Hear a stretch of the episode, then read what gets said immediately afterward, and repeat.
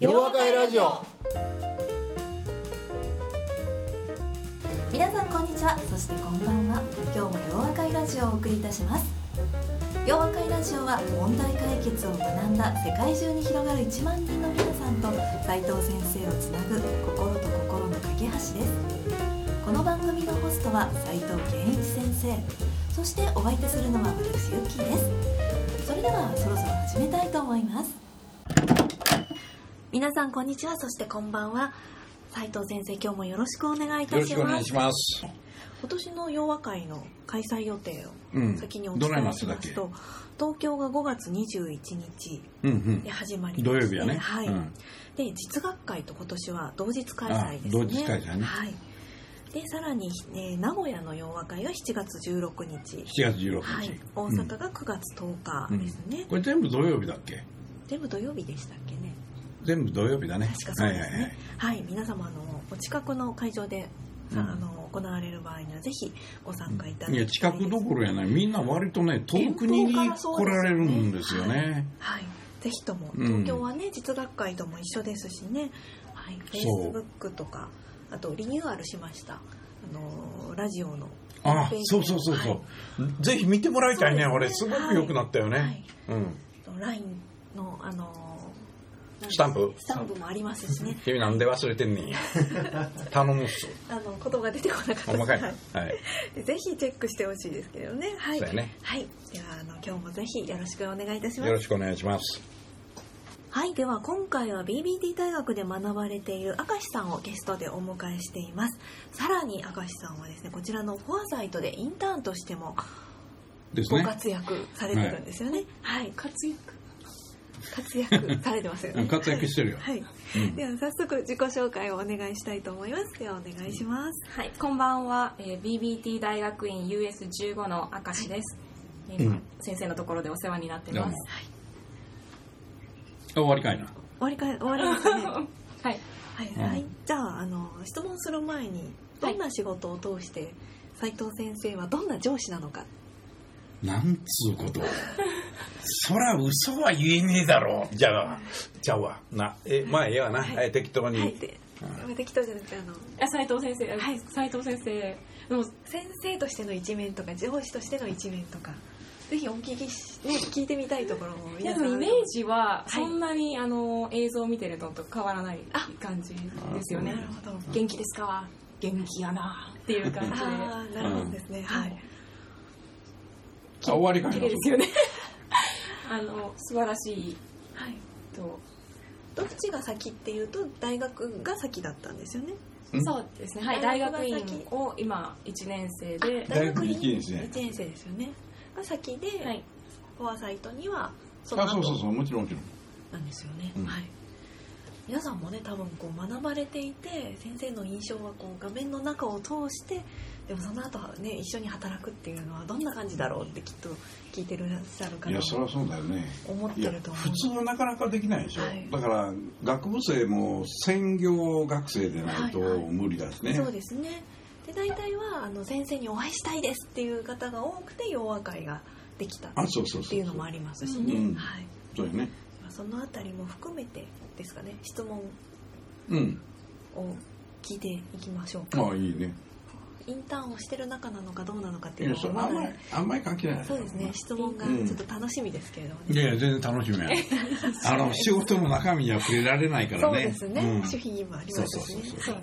うん。はい、では早速質問お願いします、はい、えー質問ですが今問題解決を学んで、はい。今実際にインターンで問題解決についてもっと勉強してるんですけど、はい。例えばその問題が起きた時に自分の力ではこう抗えない問題が起きた時はい。例えば私アメリカにいた時えに、こう急にビザが取れなくなってしまったりとーかはい。今も、えー、と今後海外に行く予定なんですけど、ええビザを待ってる時期ででもそのビザがいつ取れるのかわからないので、ええ時間のコントロールができなかったり、はい。うん。例えば女性だったらその妊娠するとか、はい。計画してたのに妊娠できないとか結婚できないとか、はい。そういった自分の力では抵抗できない問題が起こった時に先生はどうされるのかなと。めっちゃ難しいこと言ってるよ。おおないやあの質問前もって相談して相談すべきですか？って言うからそんな相談せんでええよ。ぶっつけ本番決まっとるやん、みたいな。言ったんやけど、今のぶっつけ本番はぶっつけてるじゃん。どないしてくれんの？ねこれはちょっと困りますね。はい。いや、じゃあ、じゃあ、じゃあ、のな、今のやつもうすぐ分かりやすい。つまりな、問題解決の考え方っていうのは、その、問題を発見して解決することではあるねんけれども、例えば自分でコントロールできない問題というものについてね、ええ。ほんならそれについて一生懸命なんでこんなことが起こってんだっていうふうにして考えていくかって言ったら僕はあんまりそんなことやらないと思うね、むしろ。例えばアメリカに行くんやとね、ビザ待ってんねんやとほなアメリカ行って何すんのみたいなね。アメリカ行って自分は何をしようとするんや。はい。まあいろんなプログラムあると思うんだけど、でちびちアメリカに行ってっていうことをもうもちろん問いかけてもいいと思うんだけど。自分はこれからその日本を離れてアメリカという場で新しい生活をしていこうと考えている時に何を自分は達成したんやろうとか。はい。いわゆるねその今起こってるビザの問題だけ取り上げるとねえ今考えてみたようにすごく大きなえー場所を変えてそこで新しいその生活場を求めていくって言った時にええねえその中の一つのはい。僕から言うてみたらさまつなことなんですよ。はい。ねはい。だからむしろそのことに悩むということよりそれはコントロールできへんねんから。コントロールできるんやったらやったらいいと思うねね。できへんのやったら、はい。むしろもっと上位の概念を考えながら本来の目的を考えほんならそれをも待っている間にどういうことをやるとそのそこで考えていることにより早く到達できるのかっていうことを考えた方がな自分にとってはいいと思うね、はい。だからおそらく今のなあのアメリカっていうことを捉えた時に大きな目指しているものがあるとするとねそれを。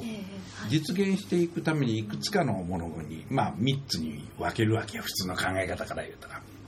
さらにそれを3つに分けて。いくそれでその下の方にねいやビザ取らなあかんなと。そうないとこれができへんやん。ちゅうああその通りや。でもこいつはアンコントローラブルやから他の要素について先に一生懸命やってたらええやん。こういう考え方の方がね僕はいいと思ってるのね。だから僕はドン・キホーテにはならないと。あね。あ。ドン・キホーテにはならない。ただその自分がコントロールできるんやったらコントロールしたはい。重要度に応じてやったらええと。はい。ところが多くの場合は例えばあのー早めれるかって言った時にいやそれは考え方としては何通りもあるよと。例えば外務省にね。外務省か国務省かどっちか知らへんけどそこのな知り合い誰かいるんやったらその人をさしょうん、さ探して紹介してもらってそこでプッシュしてもらうっていうことあんねんけどでも逆になええ。そういうことをやると必ず人にお願いするとえ別の問題今度生み,、生み出す可能性あるね。だから僕ははい。考え方の次元をねちょっと変えてしまうっていうことをやってしまうと思うな、だから、はい。あの多くの場合にそれは自分が直面している問題で自分から考えたらすごく大きいんやけど傍から見てみたらそれはその人のもっと大きな目標があった時にはそれはそんなに大きくにには見えないんだよね僕なんかは。うんれで逆にな、はい。自分を客観的に置くっていうのが実はそういう考え方でね主観っていうのは結局自分から物事を見るわけやはい。あの先月の酒井さんのな、はい。話にあったように、その部門最適だけ考えてるとね。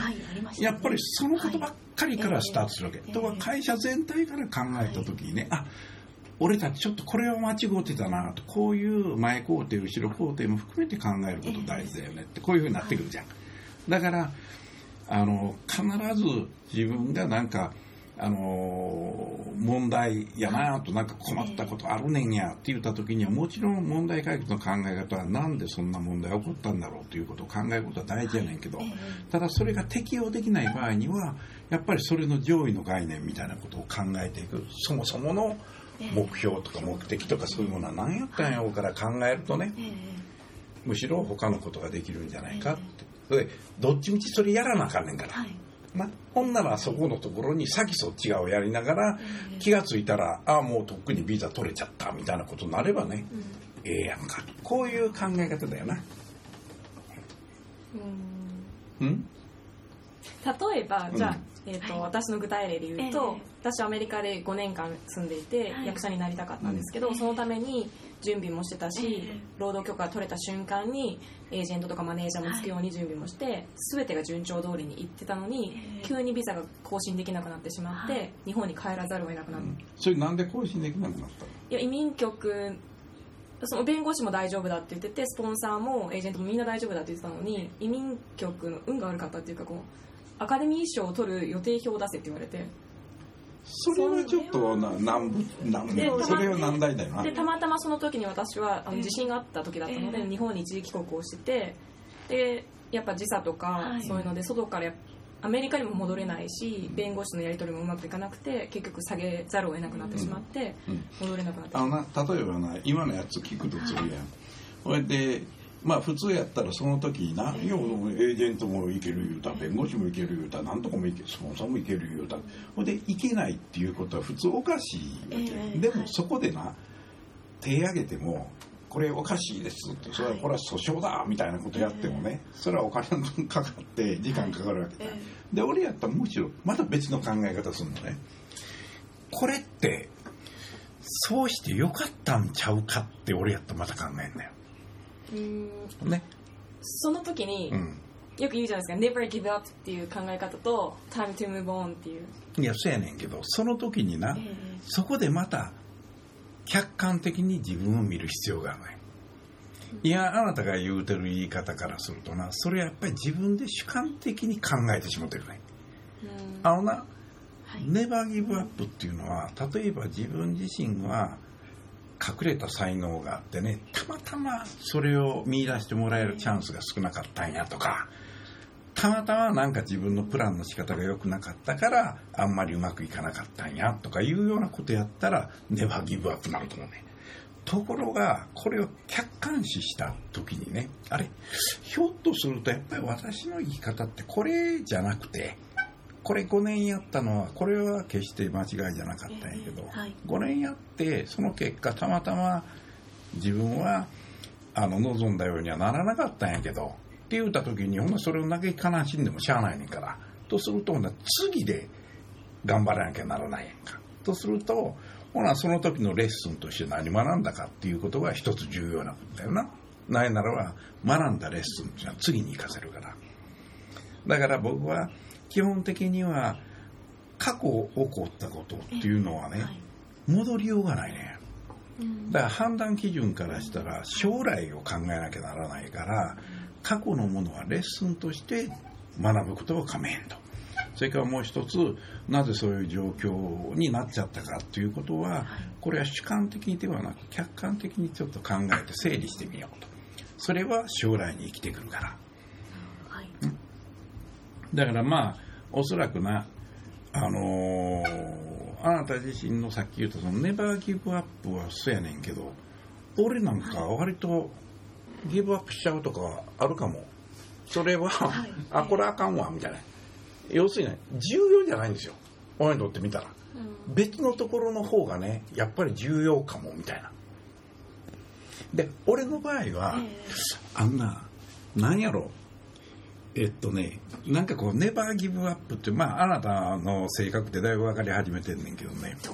うん割とね、こう、いや自分で強くあろうというふうに、こう、一生懸命頑張る子ではあると思うんやけどね。はいあのーむしろね大事なことこういうことが例えば役者になるために大事なことって何やろうっていくつかバーって書き出すとするやんほんならそのことを徹底的にやっていくことに関してはこれネバーギブアップやと思うね。うん。ね。ええところが片っぽで自分自身のプログレスっていうものを客観的に評価している自分がいないとあかんと思うね。ね、でそれがすごくい。い進み方してて、それでここをもっとこうするといいよねっていろんな人の評価聞いてここもっとこうすべきだよねって。でもある時にいやちょっと待ってよいろいろやってんねんけどなどうもこういうところうまいこといけへんっていうことになるとそれは自分ではものすごい判断しにくいんですよ。つまり誰かがねええ。客観的に言うてくれるか自分で客観的にいろんな現象からどういううー立場にいるのかとか自分の向き不向きは何なのかっていうことを見なあかんねん。自分のこれだと思ってともかくわーってやってたらあれうまいこといかなかった。なんかネバーギブアップで頑張ったのにっていうんじゃないと思うよ。ね、うん、だからいつもなあのいろんなことにチャレンジすることは全然かめへんことや。むしろそういう人って少ないからさ。だからチャレンジすることは大事なことではあるけれどもやっぱりさっきの話からすると自分がコントロールできないことにあえてチャレンジすることはそれは時間の無駄であると。むしろ自分自身を伸ばすために必要な要素っていうのは何通りもあるから。それで目指しているものがあるんやったらひょっとしたらそれは演劇的に分解して考えてこの3つを成し遂げない限り無理やって言ったらその3つをともかく頑張ってみるかや。ただし俺やったら最初から評価してなこれのサクセスプロバビリティみたいなやつを出してあこいつあかんわみたいな。やっぱり俺あかんかもってこれやめちゃおうみたいな。はいでちなみにね僕はあなたと違ってねなんか一つこういうものを目指すんだっていうのは何にもなかったのね。あ。何にもないんです過去。何十年とは言わないけどさ。何十年って今思わずね ああ年齢言うても言うのやめようね 要するにずーっとねええ。なんかこれ目指すんだって何にもないんですよ。ただ目の前にあるなこういうことやらなきゃってそれは確実にやっていくのねこれで気がついてる気がつくとねあれ？なんか周りからえらい頼りにされるようになってたやんけ。んていうのがね僕やねそうやね。せやから、ねまああのー BBT の話とかではなくてただ同窓会みたいなことやってるとね同窓会の理事に選ばれましたって別に理事のしゃあないなとまあでもお前やっといたのかみたいなで出ると必ず発言してねこう考えた方がいいんちゃうかとか言うてるうちにみんなねあれ？この人割となんかええこと言うし一生懸命頑張ってはるなとかというて休みの時に一生懸命エネルギーと投入してるわけじゃないみたいな。とするとでもこの人の考えって悪くなさそうやからほなもうちょっと副会長でもやってもらったとやろうってなってるうちに君副会長だってええやんなまあええかみたいな。あとほな副会長って何やんのってあそういうことか。ほんなら俺やってこない考えよう。みたいな。でこういろいろこうやっていくじゃん。そうするといつの間にかやっ次の会長は斎藤さん頼んだ方がいいんじゃないですか。気がついてるうちにどんどんどんどん前になってくるね。だからあの自分自身の目標を持ってやるっていうのはこれ素晴らしいことやからな、ただその時にはやっぱり自分を客観的に見るとかどういうことをやる必要があってどこに自分のエネルギーと時間をかけるべきなのかっていうようなことを考えておかないとあの予期せぬものが起こった時にねそこでやめざるを得ないって言ったらひょっとしたら日本帰ってくることイコール必ずしもそのことは役者になることを諦めることとは関係ないもん。